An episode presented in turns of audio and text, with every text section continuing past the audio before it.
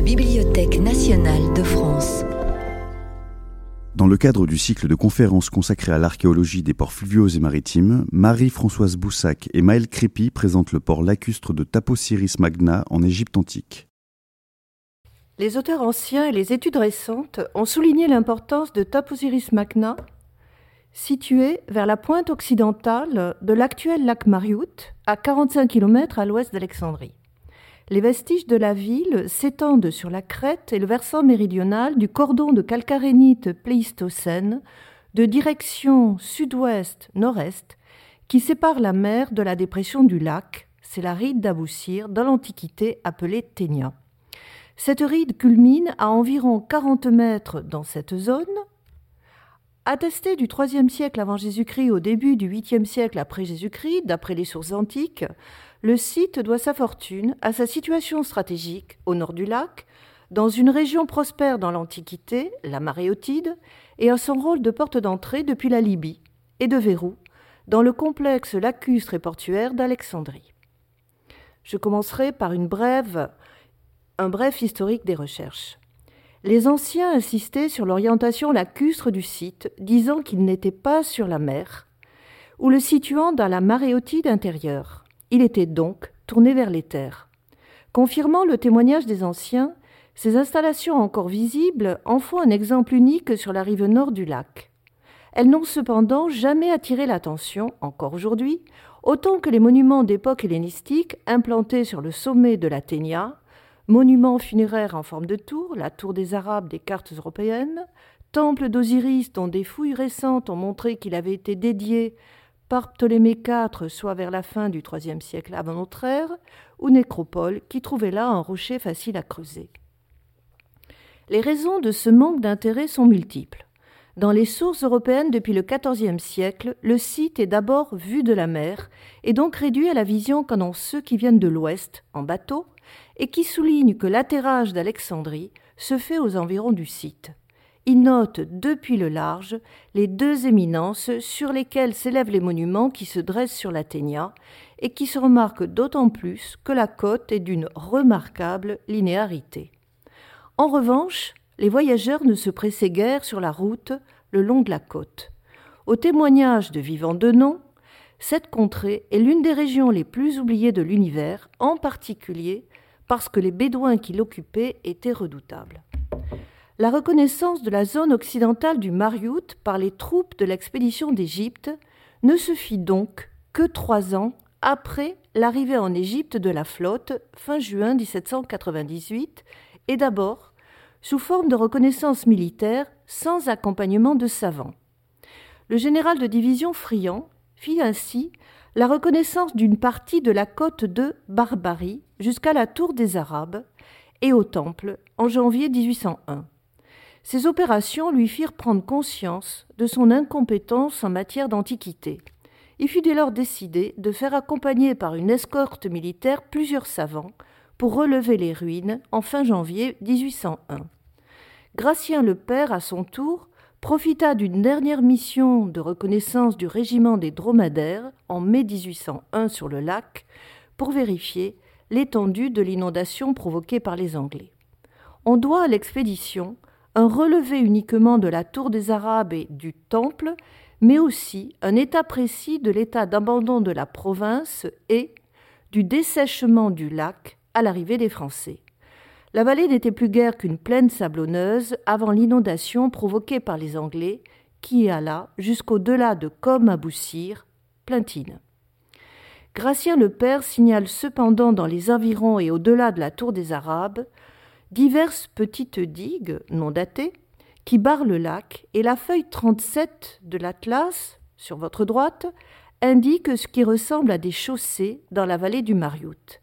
Une carte publiée en 1807 par Aaron Arrowsmith, renseignée par des officiers anglais ayant lutté contre les troupes napoléoniennes, indique, sous le titre d'ancien canal, un pointeur, relié au Nil, le canal recreusé est-ouest qui est une particularité de Taposiris.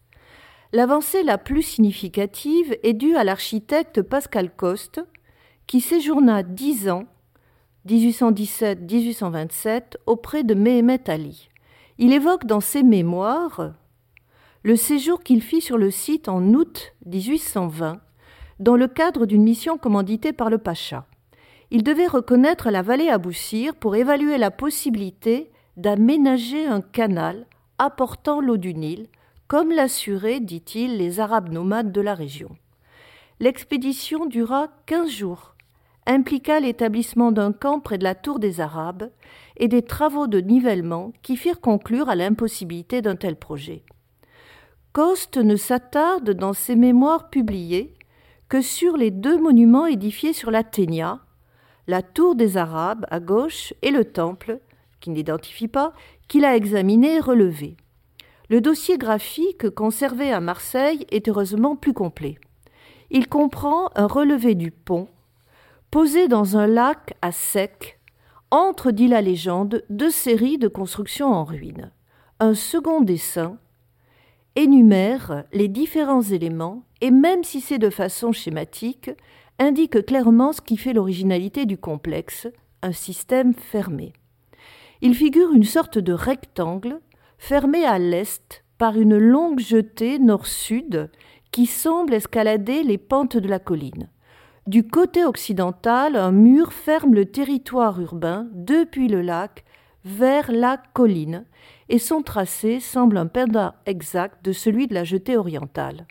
La limite sud est fermée par une levée est-ouest qui dessine un coude à angle droit à l'ouest. Un pont à deux arches, qu'il a dessiné, enjambe le passage. Au tiers de son parcours, depuis le pont en allant vers l'est, la levée est rejointe à angle droit par une longue chaussée nord-sud qui traverse la vallée du Mariout jusqu'au versant sud. Une ouverture est indiquée à cet endroit, de même qu'une autre plus à l'est. Cette levée sur laquelle s'élèvent murs et ruines borde un chenal est-ouest de forme très régulière dans sa partie ouest, plus floue vers l'est. Entre les deux, une ouverture. Ce tableau d'ensemble est plus précis que la carte de l'ingénieur Mahmoud el-Falaki, qui avait été chargé par le pacha de la direction de la carte d'Égypte.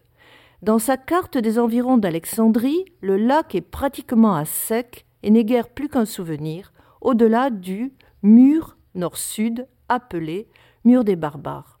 Une chaîne de ruines suit la rive vers l'est et du complexe lacustre ne sont indiqués que le pont et la chaussée nord-sud, qui est dessinée avec un double trait. En revanche, le tracé du mur nord-sud fermant à l'ouest le territoire, le mur des barbares, s'étire du bord du lac jusqu'au rivage maritime au nord. La première description systématique est celle de Tirsch, qui en une seule journée d'excursion en mai 1902 réussit, on peut en douter, à faire le tour complet des ruines. Persuadé que le développement du port lacustre est la source de la prospérité de la ville, il lui consacre plusieurs pages. Il livre une description détaillée du mur des barbares, dont il pressent le lien avec la levée artificielle est-ouest. Il donne sur l'aménagement de cette dernière quantité d'informations. Dans la zone du pont, il signale un bâtiment carré qu'il interprète comme la capitainerie et qui deviendra le platform building de l'expédition américaine de 1975 à l'est, il considère que la levée et la jetée se rejoignent pour fermer un vaste bassin dont le niveau d'eau pouvait être modifié grâce à une écluse dans la jetée orientale. Pour lui, l'accès dans le port ne pouvait se faire qu'à l'ouest par le pont. En définitive, il avait noté les éléments clés du système, mais n'avait pas compris le système du chenal que De Cosson explique dans son ouvrage sur la maréotide, publié en 1937. 35, pardon. Anthony de Cosson complète les données de Coste en croisant données cartographiques, photos aériennes et explorations personnelles. Son évocation de Taposiris commence et s'achève par l'évocation du rôle économique du site, qui repose pour lui avant tout sur son port lacustre, l'existence d'un port maritime lui semblant très douteuse. Il dessine, comme vous le voyez, un vaste bassin, souligne l'extension des quais et jetés, la qualité du pont occidental et grâce à l'apport de photos aériennes, et c'est la première fois, repère des signes d'un chenal recreusé de direction est-ouest qui se prolonge à l'est au-delà de la levée artificielle et à l'ouest, bien après le pont, en amorçant un coup de marqué vers le sud-ouest. Seul le retour nord de la jetée orientale a disparu. De Cosson revient plusieurs fois sur la chaussée qui traverse le lac et à l'ouest prolonge le mur terrestre, mur des barbares, jusqu'aux dunes qui bordent le rivage maritime. Enfin, il indique un passage perce ce mur sur la pente méridionale de la colline. Les particularités de la région lacustre et la richesse de ses installations n'ont guère suscité de recherche systématique avant les travaux de la mission française conduite par moi-même, puis Bérangère Redon depuis 2018. Seule une expédition du Brooklyn College, conduite par Edward Orsenschlager, a pendant un mois d'été en 1975 mené des travaux dans la partie occidentale du secteur portuaire. Son objectif était de trouver le port. Le lieu choisi, le secteur n'était pas le bon. En attaquant la butte qui surplombe la dépression méridionale, dans laquelle l'équipe voyait un bassin, elle n'a pas trouvé d'entrepôt, mais un édifice qu'elle a interprété comme une basilique qui est en réalité un bâtiment civil. Dans de courtes notices consacrées à la zone C, adjacente au pont, Edward Orsetschlager a brièvement évoqué le système de drainage qui conduit dans ce secteur l'eau vers le lac et a exploré plusieurs bâtiments, dont un énigmatique platform building, plusieurs fois remanié, dont il attribue toutes les phases, en s'appuyant sur l'analyse céramologique, au IIIe siècle après Jésus-Christ. À l'appui d'une exploration de surface sur la digue est-ouest, que vous voyez sur l'image en haut à gauche, il attribue les docks qui s'y succèdent à l'époque romaine tardive. Les prospections effectuées en maréotide par Jean-Yves Empereur ou Miklav Rotchevitz à partir des années 70, puis en 2004-2008 par le Lake Mareotis Research Project de Lucy Blue et Emma Dralil, prospections qui se poursuivent avec le programme Géomar du Centre d'études alexandrines, ont révélé la densité de l'occupation en maréotide. Elles ont également montré que sur la rive nord, Taposiris, et sur la rive sud, Marea, sont les deux seuls véritables complexes portuaires. Elles ont aussi montré que Taposiris reste un exemple unique en maréotide. L'étude géomorphologique menée alors par Clément Flo a notamment mis l'accent sur la variabilité des niveaux du lac, soulevant la question de la navigabilité aux diverses époques importantes pour comprendre l'histoire du port à Taposiris. La mission française à Taposiris Magna et Plintine a commencé ses travaux en 1998. Conformément aux termes de l'accord donné par les autorités égyptiennes, que nous remercions vivement, ces opérations portent, au-delà du site urbain de Taposiris Magna et de celui de Plintine, deux kilomètres plus à l'est, sur une série de sites portuaires situés encore plus à l'est, comme Raïm, Kosser ou Gamal, pour inscrire l'étude du port de Taposiris dans une étude plus globale des installations sur la rive nord.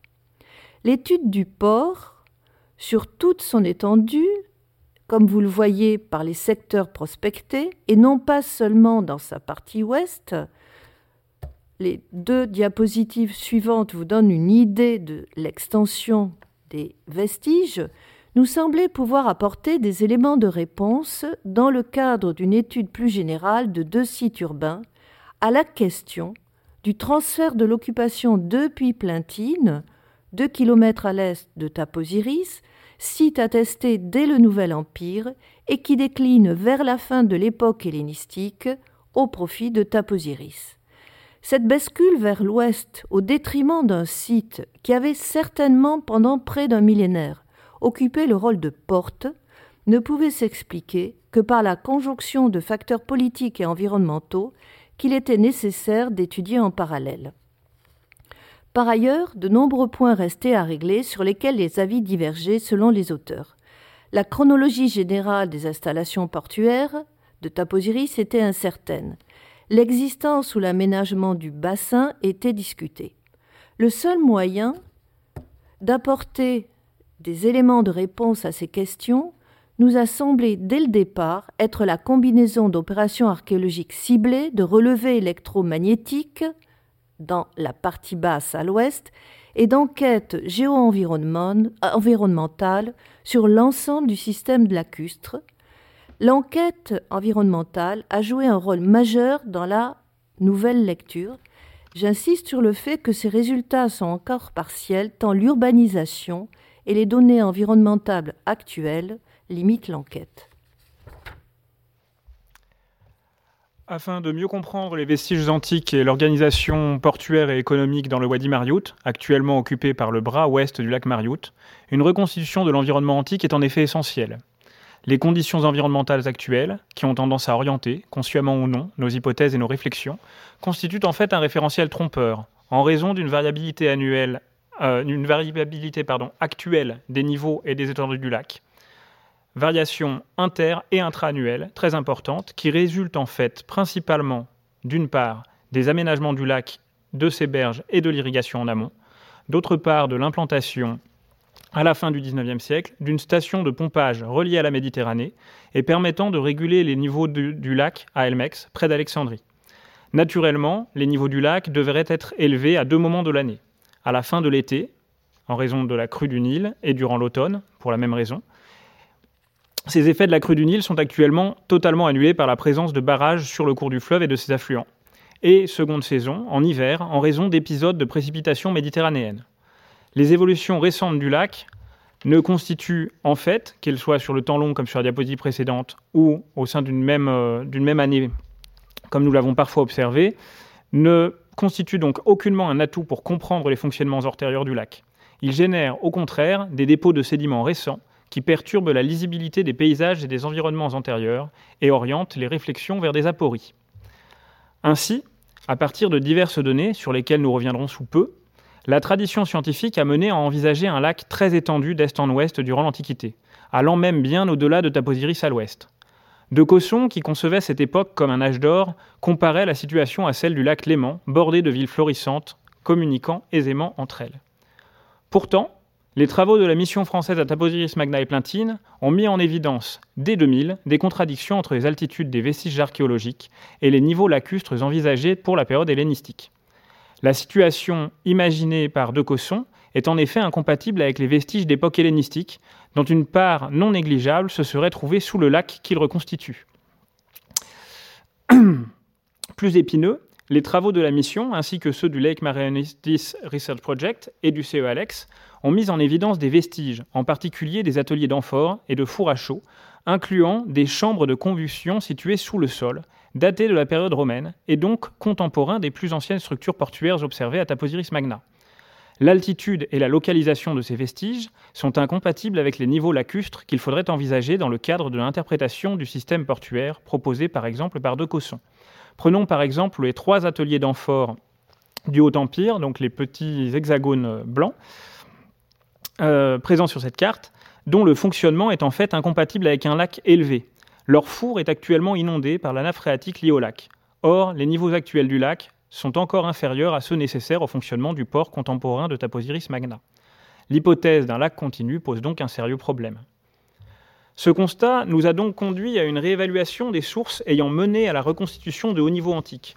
Trois éléments principaux, très fréquemment cités tant dans les travaux du XIXe et du XXe siècle que dans les recherches les plus récentes, ont ainsi attiré notre attention. Le livre 17 de la géographie de Strabon, rédigé à la charnière entre le 1er siècle avant Jésus-Christ et le 1er siècle après, qui mentionne le Maréotis. La carte de la description de l'Égypte, publiée en 1818 et représentant l'état du lac au tout début du XIXe siècle, et de nombreux vestiges interprétés comme des digues, des jetées ou des lake walls parallèles aux rives actuelles du lac, relevées par de nombreux chercheurs et de nombreuses missions. Première source incontournable, donc, Strabon. Il décrit effectivement le lac Maréotis, précisant même qu'il mesure un peu plus de 150 stades de largeur, soit environ 27,75 km, pour un peu moins de 300 stades de longueur, soit environ 55,5 km, sans préciser d'orientation du lac. Ce sont donc les directions actuelles du lac Marioute, que vous voyez en bleu sombre sur cette, euh, image, qui ont euh, souvent été retenues, au point que certaines des traductions mentionnent des points cardinaux pourtant absents du texte original. Au vu des dynamiques géomorphologiques du delta du Nil, il est en fait plus probable que le rapport entre longueur et largeur se soit inversé au fur et à mesure du comblement de la région de la Beera, donc de ce bassin oriental du Mariout, comblement intervenu en fait euh, par les apports nilotiques avec euh, la branche canopique et les canaux associés, puis la branche de rosette. Les processus de subsidence, c'est-à-dire grosso modo d'affaissement, vont également en ce sens, car ils sont très actifs en partie est du bassin du Mariout et quasiment nuls en partie ouest. Le bassin est est donc bien plus propice que le bassin ouest au développement et au maintien d'un lac sur le longue durée. Seconde source très souvent euh, citée, la carte de la description de l'Égypte, qui a généralement été considérée comme un état de référence pertinent pour envisager des niveaux naturels, historiques ou fréquents du Mariout. Elle résulte de plusieurs relevés successifs, étalés entre 1798 et environ 1802 ou 1803. Mais elle correspond en fait, du point de vue du lac, à un état dû à une manœuvre militaire britannique visant à faciliter le siège d'Alexandrie, alors tenu par les Français. En avril 1801, les troupes anglaises brisèrent la digue du canal d'Alexandrie, établissant un chenal entre le lac Mariout et le lac Madier, ou une lagune d'Aboukir, lui-même en communication avec la mer.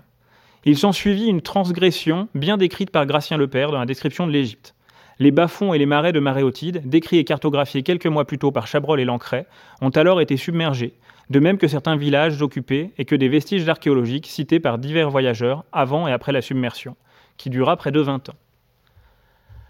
Troisième donnée euh, fréquemment invoquée pour envisager un lac très étendu durant l'Antiquité, durant l'Antiquité gréco-romaine, pardon, le grand nombre de structures bâties et de levées de terre linéaires, interprétées comme des digues, des jetées ou des lake walls, partout autour du lac actuel. La carte présentée ici est tirée d'un article brillant, présente des conclusions prudentes. La zone en bleu correspond en effet à un bassin et non à une reconstitution de niveau d'eau ancien. En revanche, elle reprend des données publiées par ailleurs concernant les jetées, et l'une d'entre elles, au moins, celle-ci, pourrait être réévaluée. En effet, il apparaît que dans le cadre d'un raisonnement circulaire, on a parfois identifié des éléments allongés à des structures portuaires, car on considérait qu'un lac se trouvait à proximité immédiate. Puis on a parfois exploité ces vestiges pour délimiter le lac antique. Pourtant, tout ce qui est linéaire et surélevé par rapport à la microtopographie locale ne correspond pas forcément à des structures lacustres ou portuaires. Clément Flo a ainsi prouvé l'existence sur plusieurs sites de bourrelets à peu près parallèles aux rives actuelles du lac, mais correspondant en fait à des édifices de gestion du ruissellement dans le cadre d'activités agricoles. Autre exemple, dans un domaine agricole, l'exemple développé sur cette, euh, sur cette diapositive, domaine agricole d'époque romaine de Borg arabe, une structure identifiée comme une digue ou une jetée, celle entourée sur la carte précédente, correspondait en fait à l'un des talus artificiels d'un carme, c'est-à-dire une exploitation agricole ceinte de plusieurs levées, visant probablement à concentrer et retenir l'eau lors des précipitations hivernales. L'interpréter comme une digue et donc comme un indice de la proximité du lac constitue ainsi un contresens environnemental. Dans la même logique, on pourrait être tenté d'utiliser les résultats des prospections régionales pour retrouver les berges du lac, mais il apparaît en fait que de nombreux sites se poursuivent sous l'eau. Nous ne pouvons donc pas documenter l'extension du lac pour l'heure à partir des données archéologiques, tant qu'aucune prospection subaquatique systématique n'aura eu lieu. Que nous reste-t-il pour étudier le lac? Des données environnementales et géoarchéologiques, mais aussi des documents anciens. Tout d'abord, du point de vue des données environnementales, des études antérieures sur la géomorphologie et la sédimentologie de la région se révèlent très utiles pour en étudier l'histoire holocène. Hervé Tronchère a par exemple étudié cinq carottes dans la région, à proximité de Taposiris, et conclut à la présence d'un lac étendu dans le secteur, malgré des résultats de granulométrie peu compatibles avec ce type de formation. Il attribuait cela à un mélange, effectivement probable, lié au type de matériel utilisé pour le prélèvement entre des dépôts issus de différents processus. Mais une réévaluation de ces données permet d'envisager qu'en fait tous ces processus se sont appliqués en même temps, avec un mode granulométrique palustre et deux modes granulométriques éoliens très nets, correspondant ainsi à des types de dépôts bien connus euh, formés dans des zones marécageuses ou humides en milieu désertique. Par ailleurs, Hervé Troncher a atteint le substrat de calcarénite pléistocène systématiquement à moins de 5,50 m dans la zone de Taposiris magna, moins de 5,50 m de profondeur donc sous la surface topographique actuelle. La cuvette topographique antéholocène, au sein de laquelle a pu se former le lac, est donc très réduite, et une partie des dépôts fins observés dans la région sont également nettement antérieurs à l'Antiquité. Les données de Stanley, compilées et complétées par Flo, indiquent également une très faible profondeur du substrat pléistocène, peu propice finalement à un remplissage par les crues du Nil. Enfin, une part non négligeable de la colonne sédimentaire holocène est probablement liée à l'inondation de 1801, qui fut maintenue près de 20 ans, et ensuite à la mise en place de réseaux de drainage reversant leurs eaux dans le lac à partir de 1892, avec la régulation du niveau des eaux par pompage dont je vous parlais tout à l'heure. Cette année encore, le niveau étant très haut, des sédiments lacustres et des apports éoliens désertiques vont se déposer, contribuant à masquer un peu plus les vestiges et la topographie antique. Enfin, dernière donnée utile, celle de Warren et de Stanley, que vous voyez euh, reprise ici, euh, qui, par leurs analyses euh, sédimentologiques et physico-chimiques, indiquent finalement une assez faible influence des crues du Nil dans la partie ouest du bassin du Mariout et indiquent qu'un bassin indépendant finalement se dessine assez clairement à l'ouest à partir de certaines de leurs analyses. À partir de ces réévaluations, nous avons donc décidé d'étudier de manière plus systématique les récits de voyageurs et les cartes anciennes portant sur la région, euh, ce qui a permis de mettre en évidence les éléments suivants. J'en profite d'ailleurs pour remercier euh, tous les acteurs de Gallica que j'ai largement utilisés, comme vous pouvez le, le, constater. Donc, premier élément, des vestiges étaient décrits dans le fond de la vallée de Mariout avant l'inondation de 1801, chez plusieurs auteurs. Second élément, dans l'ensemble des descriptions, qu'il s'agisse de cartes ou de récits de voyageurs, même en 1801, le lac n'a jamais atteint Taposiris. Un autre lac, en revanche, se situait plus à l'ouest, particulièrement étendu lors des pluies d'hiver et se transformait en marécage l'été. Le terrain situé immédiatement au sud de Taposiris, quant à lui, constituait un seuil topographique qui est donc sans cesse décrit comme émergé et qui servit même de point de traversée à certaines des troupes de l'expédition d'Égypte. Mais la principale clé permettant de comprendre le fonctionnement et les états du ou des lacs dans la région du Mariout est de mieux comprendre à la fois l'archéologie et, et des résultats sédimentologiques parfois peu compatibles se trouvait dans une photographie satellitaire issue du programme Corona et datée d'août 1970. On y observe, dans la partie ouest du lac, une série de bas-fonds, en eau ou non, longeant euh, en eau ou non, et surtout le tracé de deux grands canaux, vous les verrez mieux sur la diapositive suivante, un grand canal ici, et un autre un peu moins visible ah, ici. Donc de deux grands canaux, euh, se rejoignant entre Gamal et l'île du Mariout, longeant de probables bassins portuaires, se dirigeant vers Taposiris, jusqu'à rejoindre la levée artificielle et le canal antique, que vous avez donc ici. Euh, ce canal qui est étudié par la mission française à Taposiris Magna et Plintine.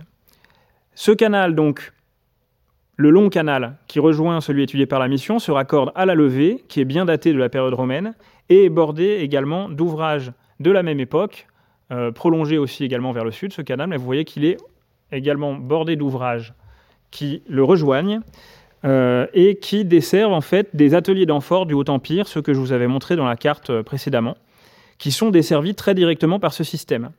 Il semblerait donc que le canal serait daté également du Haut-Empire, soit entre le 1er et le 3e siècle après Jésus-Christ, exactement comme le port de Taposiris Magna.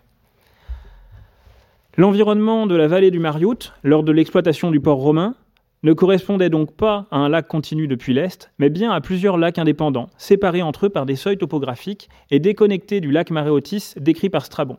Les lacs indépendants connaissaient un niveau maximal au moment des précipitations hivernales, en concentrant le ruissellement local et permettaient probablement une agriculture de décrue au fur et à mesure de la réduction de leur étendue. Le lac Maréotis, au contraire, connaissait une extension maximale au moment des crues et contenait des eaux plus salines. Le mélange entre ces deux différentes étendues d'eau, par la mise en place du canal, conduisit ainsi à un changement environnemental marqué. On observe ainsi que les couches de creusement du canal, là où elles ont pu être étudiées à Taposiris magna, contiennent des coquilles de mollusques d'eau douce à légèrement saumâtre. Les couches de curage durant son fonctionnement, donc une fois ces étendues d'eau mises en contact entre elles, ne contiennent au contraire plus que des coquilles d'espèces d'eau saumâtre à saline. Rendre Taposiris magna accessible par bateau a donc eu des conséquences environnementales importantes. Pour résumer, donc, la séquence. Durant la période hellénistique et au début de la période impériale, contrairement à ce qui était énoncé dans les hypothèses antérieures, le lac Maréotis ne s'étendait pas très loin vers l'ouest et n'atteignait pas Taposiris naturellement. Des marécages occupaient probablement le fond du Wadi Mariout à proximité de Taposiris Magna, mais la traversée était possible en raison du seuil topographique mentionné précédemment. On constate donc un développement du bâti pour cette période, donc la période hellénistique, dans les zones basses à Taposiris Magna, probablement dans des secteurs relativement hydromorphes et nécessitant des aménagements spécifiques, drainage ou poldérisation. La découverte de niveaux de céramique reposant sur des dépôts palustres et recouverts d'une couche d'inondation dans plusieurs des carottages que j'ai effectués en 2019 et étudiés en laboratoire le mois dernier tend à confirmer la possibilité d'inondation temporaire dans ces secteurs. Mais la navigation jusqu'à Taposiris Magna ne semble pas possible, hormis peut-être saisonnièrement ou lors de précipitations ou de crues exceptionnelles. C'est bien donc le creusement du canal, durant la période impériale, qui a permis de relier toute l'année Taposiris Magna à Marea et Alexandrie vers l'est, et à des établissements agricoles agencés autour des lacs d'eau douce à l'ouest. Après la période de mise en place du port de Taposiris, des réaménagements que Marie-Françoise Boussac détaillera plus loin, ainsi que les résultats de mes carottages de 2019, tendent à indiquer une remontée des eaux au IVe ou au 5e siècle après Jésus-Christ, dont les modalités sont encore peu claires. S'agit-il d'une remontée naturelle, anthropique d'origine involontaire ou anthropique d'origine contrôlée, ou encore d'une combinaison de ces différents facteurs. La chronologie également doit encore être affinée. Clément Flo et Valérie Pichot l'ont ainsi daté entre le 3e et le 5e siècle sur des sites se trouvant entre 15 et 20 km plus à l'est. Cela traduit-il un caractère progressif de la remontée des eaux ou simplement des disparités dans la précision chronologique? En l'état, il est impossible de déterminer. En tous les cas, il apparaît que la vision de De à, propos des périodes hellénistiques et romaines était erronée. Là où il envisageait de fines bandes de terre au milieu d'une immense étendue d'eau, se trouvait en fait un filet d'eau au milieu de terres émergées. Place à présent au port et à sa réinterprétation. Je cède la place à Marie-Françoise. Donc, euh, je présente euh, à la fois la mise en place et le fonctionnement du système portuaire en euh, revenant rapidement sur la date et la raison d'être du canal. Nous avions à répondre à deux types de questions sur la chronologie et aussi sur les raisons qui ont présidé à l'aménagement du système fermé à Taposiris. D'une part, la volonté de contrôler et verrouiller les circulations semblait la seule raison euh, valable. En réalité, comme vous l'a montré euh, Maël Crépi, la fonction du canal était de permettre la circulation en plus de la contrôler, et le creusement du canal était nécessaire pour qu'il y ait un port. Selon l'étude géoarchéologique, cette zone n'était alors qu'un marais ou un lac saisonnier déconnecté du lac Maréotis, ce qui ne permettait au mieux que des échanges limités dans le temps et non un flux continu et important tout au long de l'année. Autrement dit, des travaux étaient nécessaires qui ont été réalisés sur des terrains secs ou recouverts d'une faible quantité d'eau et qui ont largement dépassé le simple cadre du site. La deuxième question, celle de la chronologie du système, a longtemps été débattue. Selon Lucy Blue et Madralil, le port de Taposiris est essentiellement hellénistique, alors que celui de Marea est avant tout de la fin de l'époque romaine. En fait, nos recherches ont montré que le programme initial n'est pas antérieur au deuxième siècle après Jésus-Christ. Ce type de grands travaux correspond bien, d'ailleurs, à la politique romaine à partir d'Auguste, qui consistait à rénover, entretenir et développer le système de canaux en partie hérité des Ptolémées. Jusqu'à présent, on en recherchait les effets dans la partie est et sud du lac, non à l'ouest. Donc avant le canal, il n'y avait pas de port, mais un quartier d'habitation. Celui-ci s'était développé de façon dense à l'ouest à partir de la basse époque hellénistique, disons à partir du milieu du deuxième siècle avant Jésus-Christ, d'après évidemment les sondages que nous avons faits. Pour l'instant, en effet, nous n'en avons mis en évidence que quelques vestiges, tout simplement parce que d'énormes changements environnementaux ont eu un impact majeur sur la zone, dont une grande partie est actuellement euh, sous la nappe, enfin sous les eaux. Les résultats les plus satisfaisants ont été obtenus de part et d'autre du canal, comme vous le voyez, à son extrémité ouest dans la zone de la ville, au nord de l'actuel canal, dans le secteur 1, un complexe d'habitation complètement arasé, comprenant une rangée de sept pièces similaires d'environ 16 mètres carrés chacune, orientées vers le sud et reliées à d'autres pièces à l'arrière, a été abandonné assez soudainement au vu des objets laissés en place. Certaines pourraient être interprétées probablement comme euh, des boutiques ou plus probablement comme des tavernes, disons, d'après leur contenu et leur aménagement, trois d'entre elles présentent une structure en quart de cercle dans l'angle sud-ouest près de l'entrée qui servait de sorte de table de présentation ou d'espace de stockage. L'ensemble du matériel relevant de l'occupation, dont des bols en verre que vous voyez à droite, étudiés par Marie-Dominique Néna, tous datés de la fin du deuxième ou du début du premier siècle avant Jésus-Christ, a été découvert sur le sol. De l'autre côté du Cadal, dans le secteur 3, nous avons fouillé un vaste bâtiment à étages, peut-être utilisé comme habitation, qui avait été recouvert par les terres de curage liées au creusement du, du canal. Cet édifice très bien bâti, soubassement, euh, seuil, etc. en pierre, assise supérieure en briques crues, s'étendait loin vers le sud comme vous le voyez. On y accédait, depuis le nord, par un escalier précédé d'un espace ouvert qui se situait à un niveau inférieur. Et dans cet espace ouvert se trouvait une saterne cruciforme pour l'eau douce alimentée par une canalisation couverte venant d'un complexe situé plus à l'est et récupérant l'eau de pluie.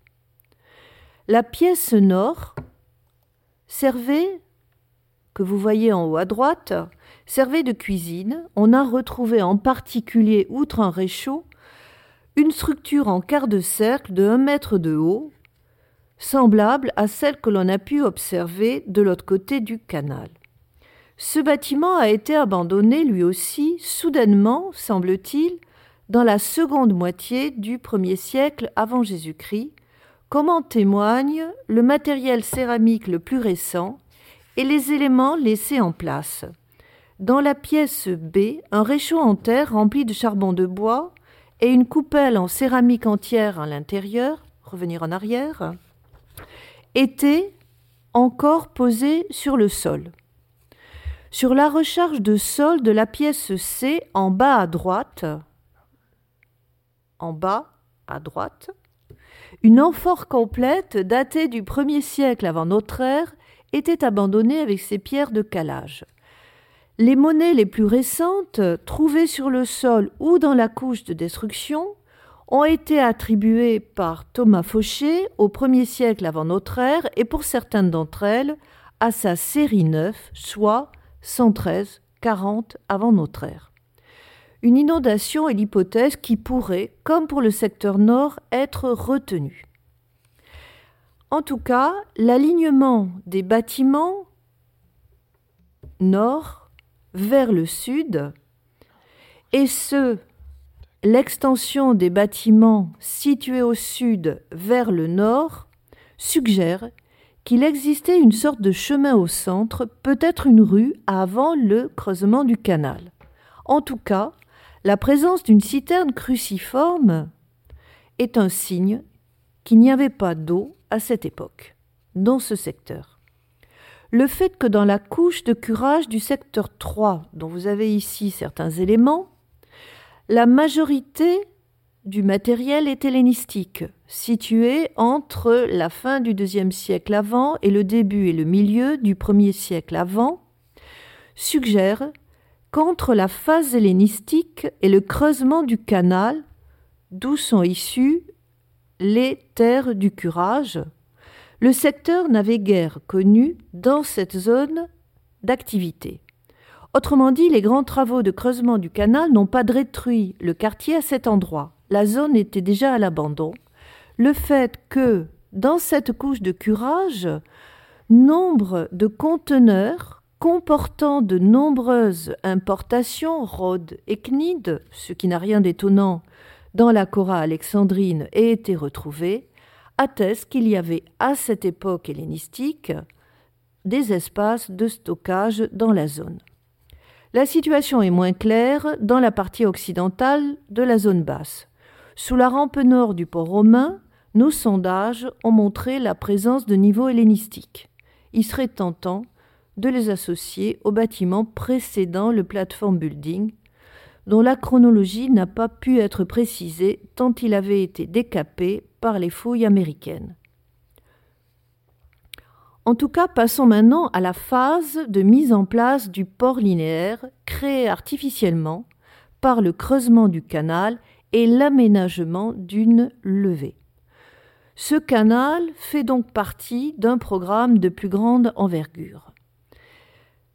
Le tronçon qui nous concerne fait environ 2 km de long et a une largeur variable entre 20-25 mètres et 30, parfois même 50 mètres. Les travaux effectués pour son creusement sont particulièrement en arrière importants dans la partie ouest où se trouvait un seuil qu'il s'agissait de franchir. La première étape est à dater du début de l'Empire romain, pas avant la première moitié du deuxième siècle après Jésus-Christ, d'après le matériel trouvé dans les couches issues du creusement dans toutes les zones fouillées.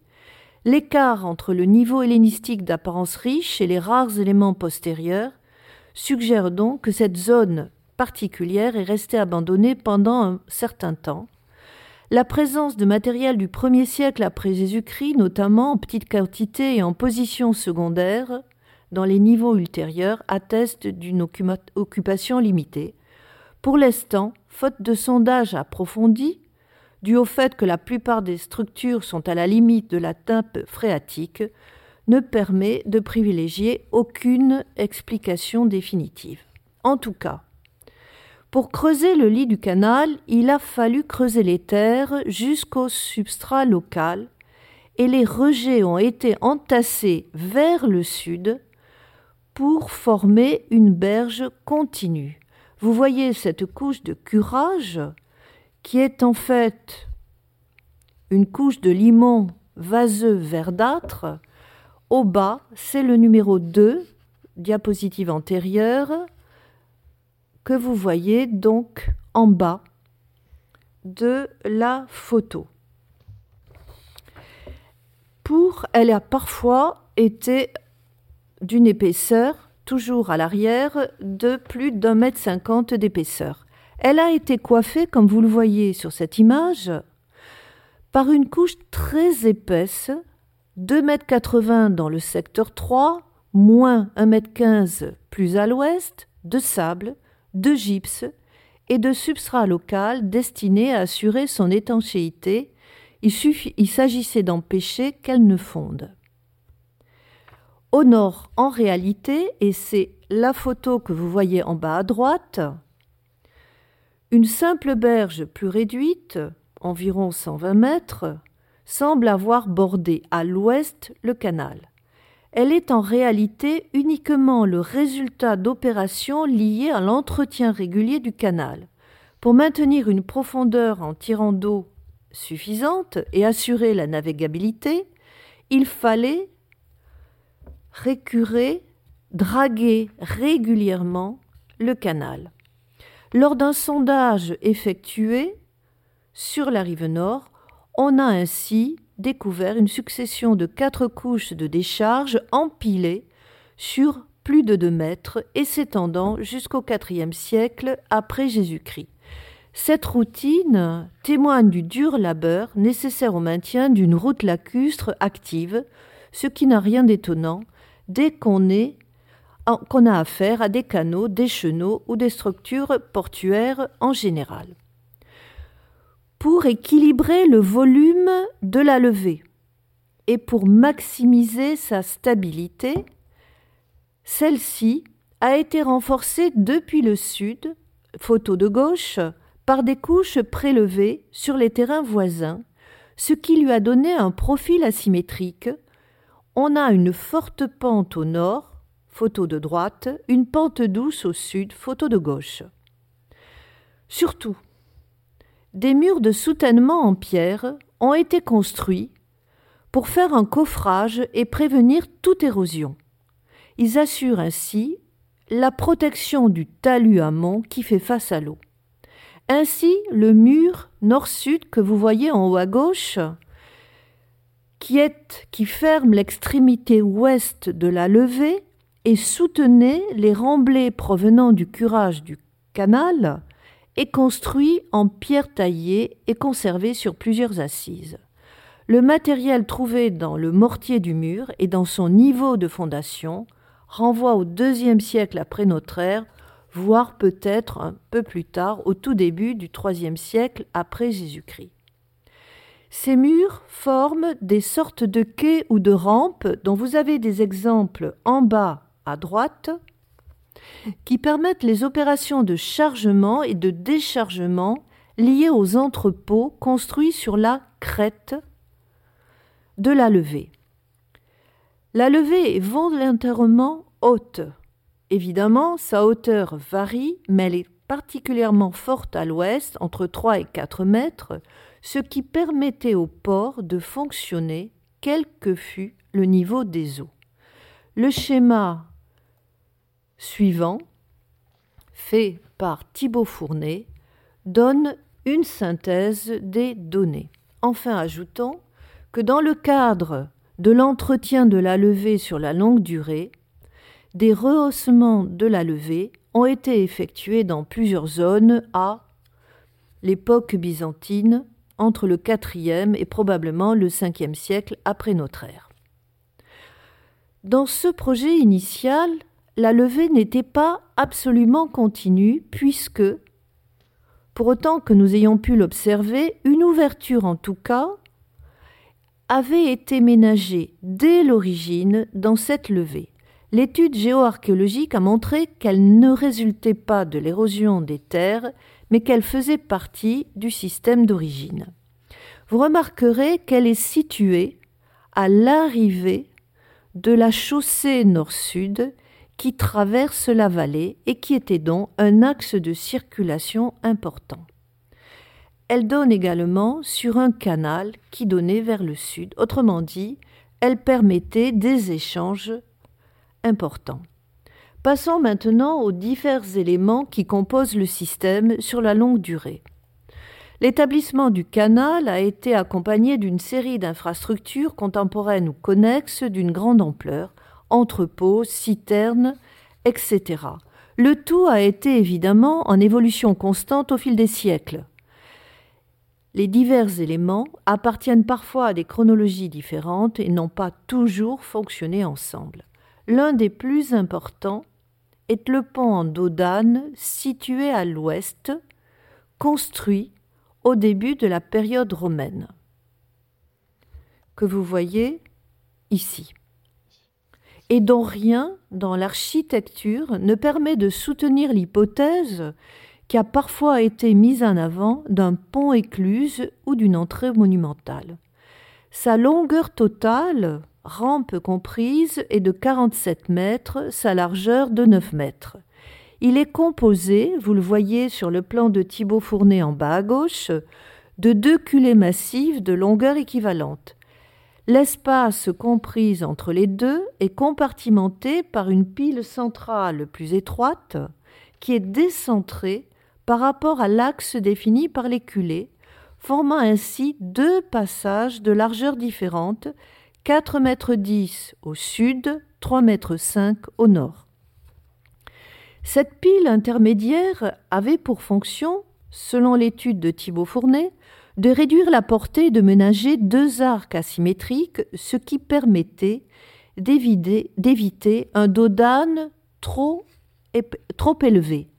L'absence de relief du terrain naturel nécessitait en effet de créer un passage suffisant pour le trafic portuaire, tout en réduisant au maximum l'ampleur du dos d'âne que ce gabarit générait.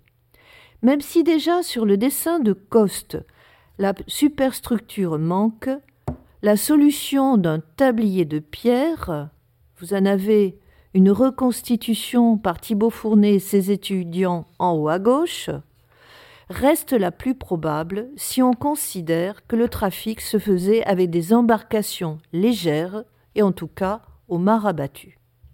De fait, l'étroitesse des passages suggère que seuls des bateaux de petit tonnage pouvaient le traverser, des allèges ou de petites cargaisons, dont probablement les marérotiquets, qui sont représentés sur la mosaïque de Palestrina ou mentionnés dans les papyries. Compte tenu du nombre d'entrepôts à l'est et de la présence de la fameuse chaussée nord-sud à proximité de l'ouverture dans la levée, cette baie occidentale devrait plutôt être interprétée comme un terminal, un poste de péage. Le pont permettait, dans ce contexte, depuis la ville ou depuis le sud, disons depuis la ville d'abord, d'accéder aux entrepôts où se déroulait l'essentiel de l'activité. Les traces d'une chaussée longeant la pente sud de la levée sont visibles depuis le pont. La grande majorité du trafic lacustre n'allait probablement pas vers l'ouest sur le lac. Il s'arrêtait là à Taposiris et était transporté par âne ou chameau, et vice-versa. Tapo était, Taposiris, pardon, était un point de rupture de charge. Cependant, le prolongement du canal vers le sud-ouest après le pont, je vous renvoie au croquis de De Cosson, suggère que le trafic par bateau, malgré l'étroitesse du passage sous le pont, gardait cependant une certaine importance. J'ajoute que des sondages ont mis en évidence le nombre de sites d'époque romaine sur la rive sud-ouest, depuis Borgal arabe vers l'ouest. Au nord-ouest du pont, près de la rive nord, voici pour la chronologie du pont, qui est datée donc par le matériel du deuxième siècle après Jésus-Christ, par de Simonie. Au nord-ouest du pont, près de la rive nord du canal, le bâtiment dit à plateforme, construit selon les Américains au IIIe siècle après notre ère, a subi des agrandissements constants vers le nord jusqu'à l'époque byzantine. Relativement bien conservé, il est de taille modeste, mais ces agrandissements successifs, la présence de bancs et d'une salle à colonnes, et sa proximité avec le pont peuvent suggérer une fonction administrative, peut-être des inspections douanières, paiement de taxes, autrement dit au contrôle du passage, Tirsch, vous le rappelle, évoquait déjà l'hypothèse d'une capitainerie. Le développement des activités dans la zone explique également la présence de deux citernes à Redan, celle du nord, dont l'une au sud du pont, très mal conservée, que vous voyez en fait. Maël, merci de l'indiquer. C'est la structure rectangulaire que vous voyez également dessiné par Mourad El Amouri, est installé au IIe siècle après Jésus-Christ d'après le matériel céramique étudié par Rod Simoni. Ces citernes assuraient l'alimentation en eau douce aux personnes impliquées dans les activités portuaires et plus largement installées dans la zone. Enfin, parmi les aménagements liés au canal, je citerai la grande structure mi-chaussée, mi-jetée situé dans la partie orientale du système portuaire à environ 1700 mètres du pont. Nous n'avons pu en étudier que la partie sud et encore en, piétinant dans la boue. Large de 5 mètres à 5 mètres 50, longue de plus de 230 mètres, elle se poursuit encore une vingtaine de mètres sous l'eau, vous le voyez d'ailleurs sur la photographie en bas à droite. Elle laisse donc une ouverture d'environ 25 à 30 mètres par rapport à la levée. Elle limite, sur sa longueur, un espace occidental inondable mais pas inondé constamment. Elle est construite avec soin selon une technique fréquente pour les ports, deux parements en pierre avec un bourrage de terre que vous voyez en bas à droite. Elle comporte une série de contreforts destiné à assurer une meilleure stabilité de l'ensemble. De façon significative, le parement est, orienté vers le lac, est traité plus soigneusement que l'autre, en particulier sur les 27 contreforts que nous avons pu observer, 16 sont aménagés sur la face est. Elle est aussi menée munie d'une sorte de buse et de deux chasses d'eau, dont seule la plus au nord, que vous avez en bas à droite, a pu être fouillée. Un système d'encoche et de saignée permettait sa fermeture, probablement pour contrôler des transferts d'eau entre l'Est et l'Ouest. Elle offre en tout cas un aperçu des activités à l'époque romaine tardive jusqu'au 7e siècle après notre ère. Sa chronologie d'installation, comme celle de la pêcherie, composée d'un canal d'adduction que vous voyez en haut au centre et à droite, qui mène à une nasse que vous avez en bas à droite et au centre, qui est reliée elle-même à un grand bassin, un vivier rectangulaire que vous avez représenté au mieux selon le relevé de Mourad El Amouri en haut.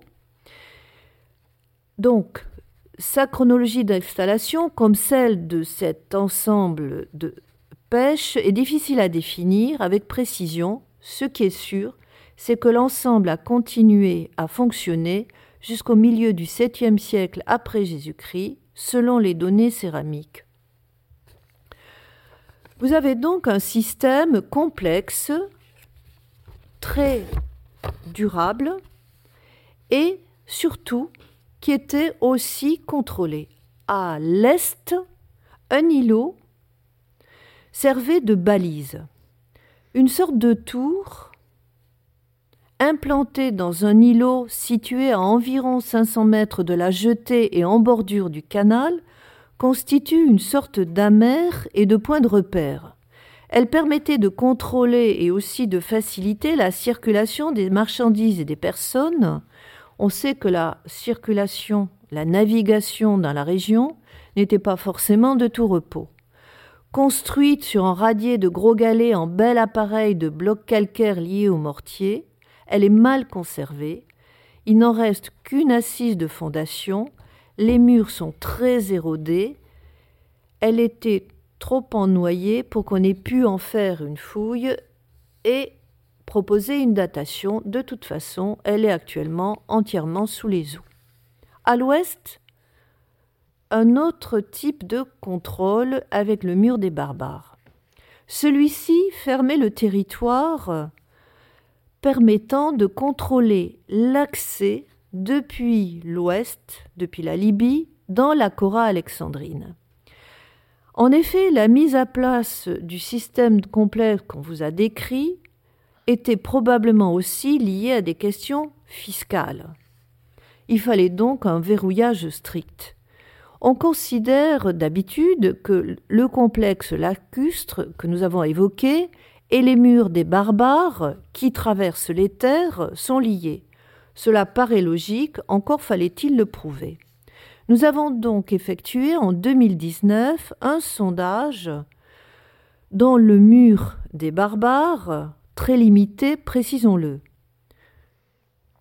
Six rangées de blocs de calcarénite ont été ainsi mises au jour, et au vu de l'effondrement visible au sommet du sondage, on peut raisonnablement en ajouter le double pour le mur et donc restituer avec quelque probabilité 12 à 6 de pierre, soit environ 4 mètres.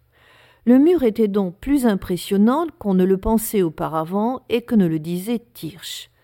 Sous les niveaux de la surface byzantine, les céramiques de la tranchée de fondation confirment qu'elle a été construite au début de la période romaine, contemporaine ou en étroite relation chronologique avec le système lacustre. En tout cas, elle n'a pas été, cette tranchée, creusée avant le deuxième siècle après notre ère. Nous n'avons pas encore trouvé trace de la porte repérée dans les années 30 par de Cosson, mais ces aménagements renvoient au rôle de porte que jouait le site.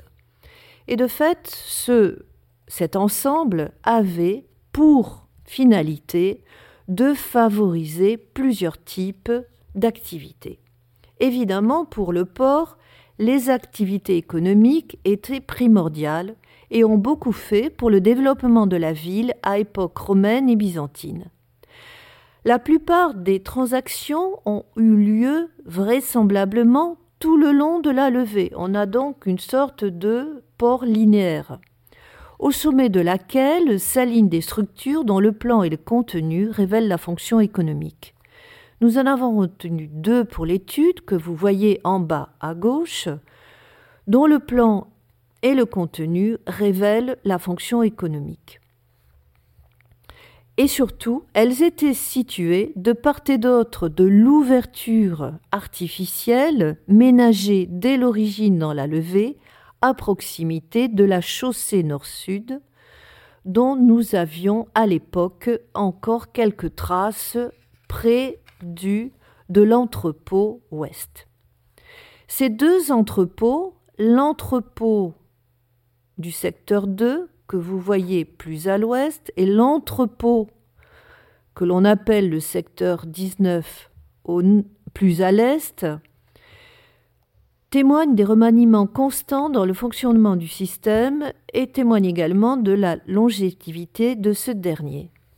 L'un d'entre eux, celui à l'est, a été abandonné au plus tard au 5e siècle après notre ère. L'autre, celui du secteur 2, a fonctionné jusqu'à la toute fin du 7e siècle et même jusqu'au début du 8e siècle après notre ère. Commençons donc par le bâtiment le plus oriental, celui du secteur 19. Il n'a été en réalité que très partiellement fouillé en 2019. Il a une surface d'environ 2000 mètres carrés, dont la modestie des vestiges ne donne pas une juste idée. Il présente cependant une organisation classique pour un entrepôt, c'est-à-dire des rangées parallèles sur au moins deux côtés réparties autour d'une cour centrale. Le nettoyage des couches supérieures, initié dans l'angle nord-ouest du bâtiment, n'a atteint que le niveau d'abandon qui comprend des céramiques de la fin du IVe siècle après notre ère. Le sondage sur l'entrepôt byzantin situé à l'ouest de l'ouverture avait été initié en 2000, très superficiellement. Il a été repris en 2018. Le bâtiment fait environ 40 mètres par 20 mètres pour simplifier. Il est organisé autour d'une cour centrale qu'on le montre parfaitement. La photo prise d'après Google Earth, mais aussi le relevé que vous voyez sur la droite. Il est surtout précédé d'une sorte de quai que vous voyez donc sur le relevé à droite, qui donne sur le canal et donc qui facilitait les opérations.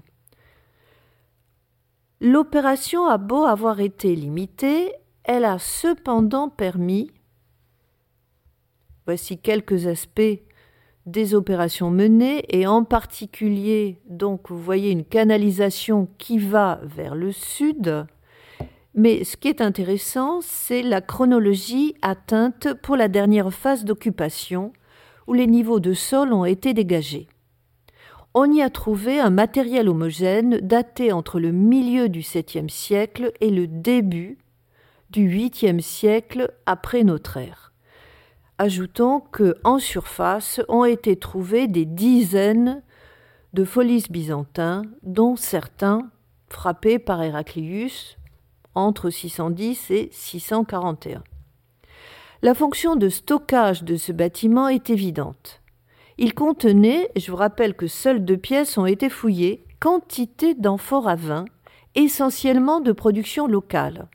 46 amphores LRA 5-6 produites dans la région du Mariout à partir du deuxième quart du 7e siècle ont été ainsi dégagées.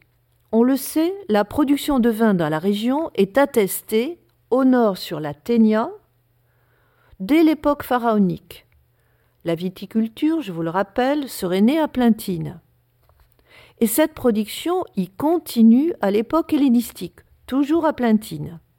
À l'ouest de Taposiris, toujours sur la rive nord, un vaste pressoir a été daté par le Mareotis Lake Project de l'époque ptolémaïque et du début de l'époque impériale.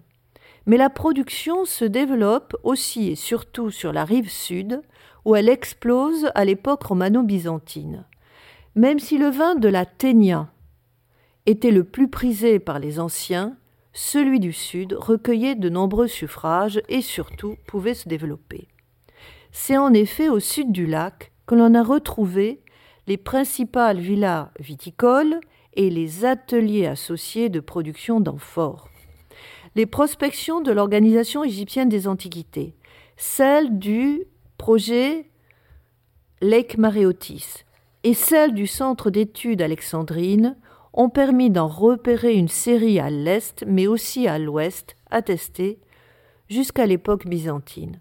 Ce n'est probablement pas un hasard si à Borg el Arabe, à proximité immédiate de la chaussée nord-sud qui traverse la vallée depuis la levée est-ouest de Taposiris, se trouve un domaine rural doté d'un grand four à amphores datant du début de l'Empire romain, deuxième siècle après notre ère.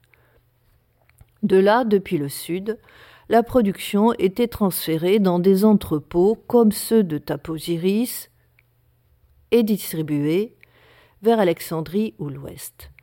Les traces d'une autre activité artisanale ont été, qui ne sont pas sur les diapositives, ont été reconnues un peu, plus, un peu partout. Dans les couches de nettoyage du canal au nord-ouest, autrement dit le secteur 1, des déchets de scories provenant du démantèlement de fours à verre attestent de la présence d'ateliers byzantins 4e-5e siècle après notre ère, de verre brut, probablement destiné à l'exportation. En outre, d'innombrables fragments de structures de four ou de scories ont été retrouvés en surface sur l'ensemble de la zone portuaire ou réutilisés dans les murs à l'ouest.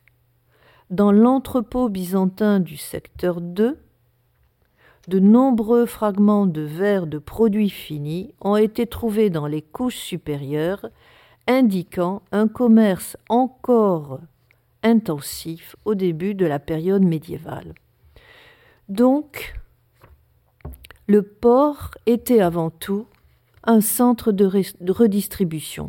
Il était aussi probablement un lieu de taxation et de contrôle pour les produits entrant dans la Cora alexandrine depuis l'ouest. Il était aussi, évidemment, comme tout port, un endroit où embarquer les personnes dont, à époque euh, romaine, des pèlerins en route vers Aboumina, pour lesquels Taposiris est une étape comme Marea Philoxénité, et qui avait un voyage d'autant plus tranquille qu'on le sait, Taposiris abritait à l'époque romaine une garnison.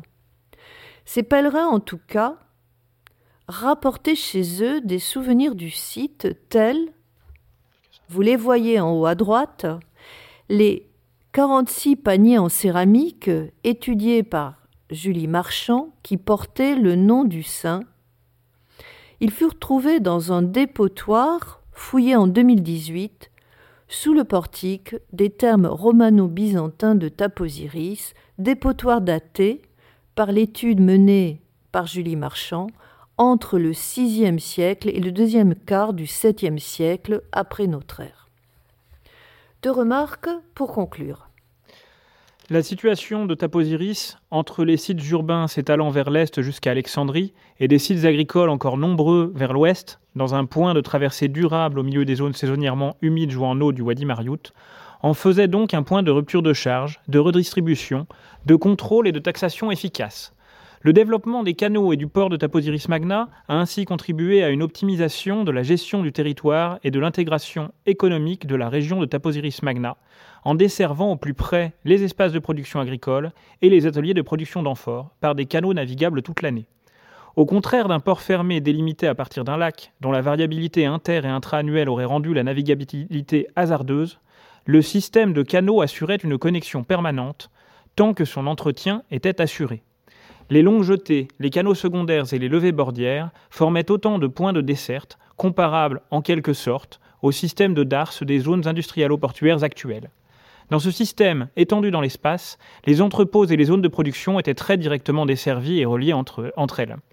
La hauteur, comme la forme de la levée sud du canal, permettait de plus une adaptabilité maximale à la variabilité environnementale. En effet, quelles que soient les hauteurs d'eau dans le canal, les bateaux pouvaient s'installer le long de la berge à différentes hauteurs, comme ils le faisaient encore au XIXe siècle dans de nombreux canaux navigables du delta et de Basse-Égypte. Alors, deuxième série de remarques sur, au fond, l'impact qu'a eu ce système sur l'histoire de Taposiris. Dans le système mis en place par les Ptolémées, Taposiris n'a joué initialement qu'un rôle mineur en raison d'un contexte environnemental moins favorable qu'à Plintine. Le rôle principal a été joué plus à l'aise par Plintine et par les sites qui se sont regroupés sur la rive nord, depuis Plintine jusqu'à Gamal et au-delà. De manière significative, l'existence de Raïm et de Gamal, donc à l'est de Plintine, remonte au début de la période hellénistique selon les relevés de surface du Mareotis Lake Project et selon nos propres recherches. Ces établissements ont fonctionné en étroite relation, probablement dès la période hellénistique et certainement bien sûr à l'époque romaine et byzantine, avec d'autres sites situés sur la rive nord de la grande île du Mariout. La désignation de Taposiris comme entrée Eisbolé par l'empereur Claude en 41 après notre ère, et la première mention du nom maréotique dans un édit émis par Tiberius Julius Alexander en 68 après Jésus-Christ, reflète probablement une sorte de réorganisation. Le rôle joué par Taposiris devint alors essentiel pendant la période impériale grâce à la politique énergique menée par l'administration romaine pour contrôler et faciliter le commerce à travers le lac en étendant le réseau de canaux. Il est lié au transfert définitif de l'ancien rôle de porte depuis Plintine. L'établissement est abandonné à la fin de la période hellénistique ou au début de la période impériale au profil de sites voisins, vers Taposiris, il est lié aussi à d'importants réaménagements jusqu'ici uniquement attestés au deuxième siècle après notre ère, qui relient plus étroitement les différents sites entre eux le long de la côte nord ou à travers le lac. Ces réaménagements ont fait de Taposiris un point nodal à l'époque du plus grand développement économique de la région, les périodes romaines et byzantines. Au carrefour des voies, Taposiris contrôlait le commerce avec la Libye et offrait désormais aux établissements de l'ouest, du sud et du sud-ouest un moyen pratique d'acheminer leur production vers la capitale plus rapidement et en toute sécurité. Parmi les produits qu'elle redistribuait figurait bien sûr le vin local produit à échelle industrielle, essentiellement sur la rive sud, dès le début de l'Empire romain. Ce rôle de redistribution est resté essentiel jusqu'à la fin, comme le montrent les nombreux amphores maréotiques en transit, entassés dans les deux pièces de l'entrepôt byzantin du secteur 2. Ces fonctions ont, pour finir, fait la fortune du site et favorisé son développement urbain, terme bâtiment public, évoqué par Procope de Césarée au VIe siècle, faisant référence à l'empereur Justinien. Elles lui ont aussi permis de devenir un centre de production artisanale, principalement à l'époque romaine tardive. La prospérité de Taposiris reposait essentiellement sur ses activités portuaires. Elle s'est donc achevée au moment où celui-ci a cessé de fonctionner, au plus tard, fin du 7e siècle après notre ère ou début du 8e siècle après notre ère. Cet arrêt peut s'expliquer par une combinaison de facteurs dont une nouvelle économie essentiellement régionale qui n'est plus tournée vers la production intensive et l'exportation. En tout cas, cela correspond au déclin de la région maréotique pour laquelle nous n'avons malheureusement encore que peu de données. Nous vous remercions de votre attention. Merci. Vous venez d'écouter un podcast de la Bibliothèque nationale de France. Retrouvez les conférences, rencontres et créations de la BNF sur toutes les plateformes de podcast ainsi que sur le site bnf.fr.